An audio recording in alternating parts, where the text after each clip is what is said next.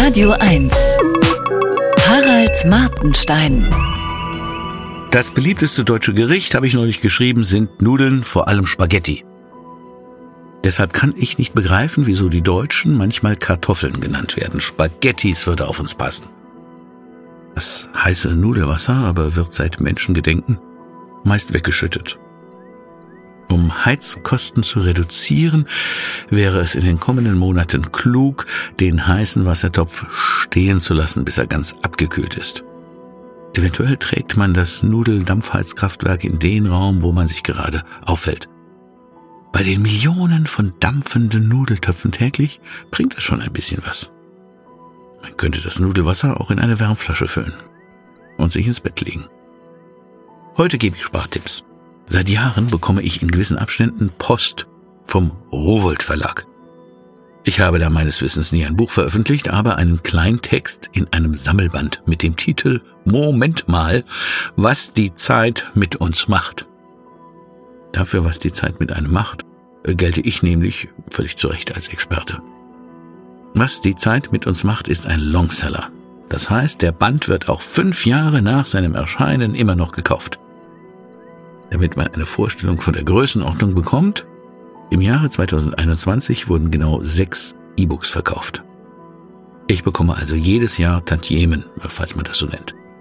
Diese beliefen sich für 2021 auf 18 Cent.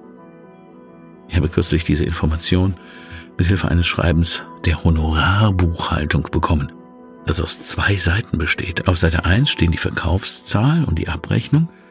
Seite 2 widmet sich der Berechnung der Umsatzsteuer, ein Cent, sowie der Ermittlung des zu überweisenden Gesamtbetrages, 19 Cent.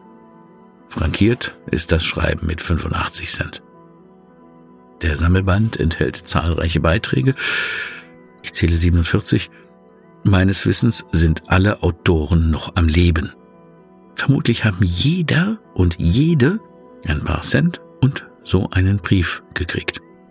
Rechnet man das Porto, die Arbeit und das Papier zusammen und bedenkt, dass bei Rowold öfter solche Bücher erscheinen, stellt sich die Erkenntnis ein, dass es um eine relevante Summe geht. Ich habe da eine Idee. Dieses Geld könnte der Verlag sich sparen, indem er E-Mails sendet. Man könnte auch bei den Autoren fragen, ob sie bei Mini-Beträgen unter 50 Cent auf Auszahlung verzichten, bis eines Tages 5 Euro zusammengekommen sind. Also Inflation wenigstens ein halbes Pilz im Stammlokal.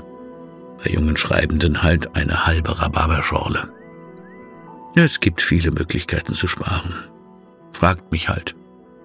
Fragt sich nur, ob Sparen noch was nützt. Ich habe da Zweifel. Es scheinen ja zahlreiche Betriebe vor dem zeitnahen Zusammenbruch zu stehen wegen der Energiekosten. Energie braucht fast jeder.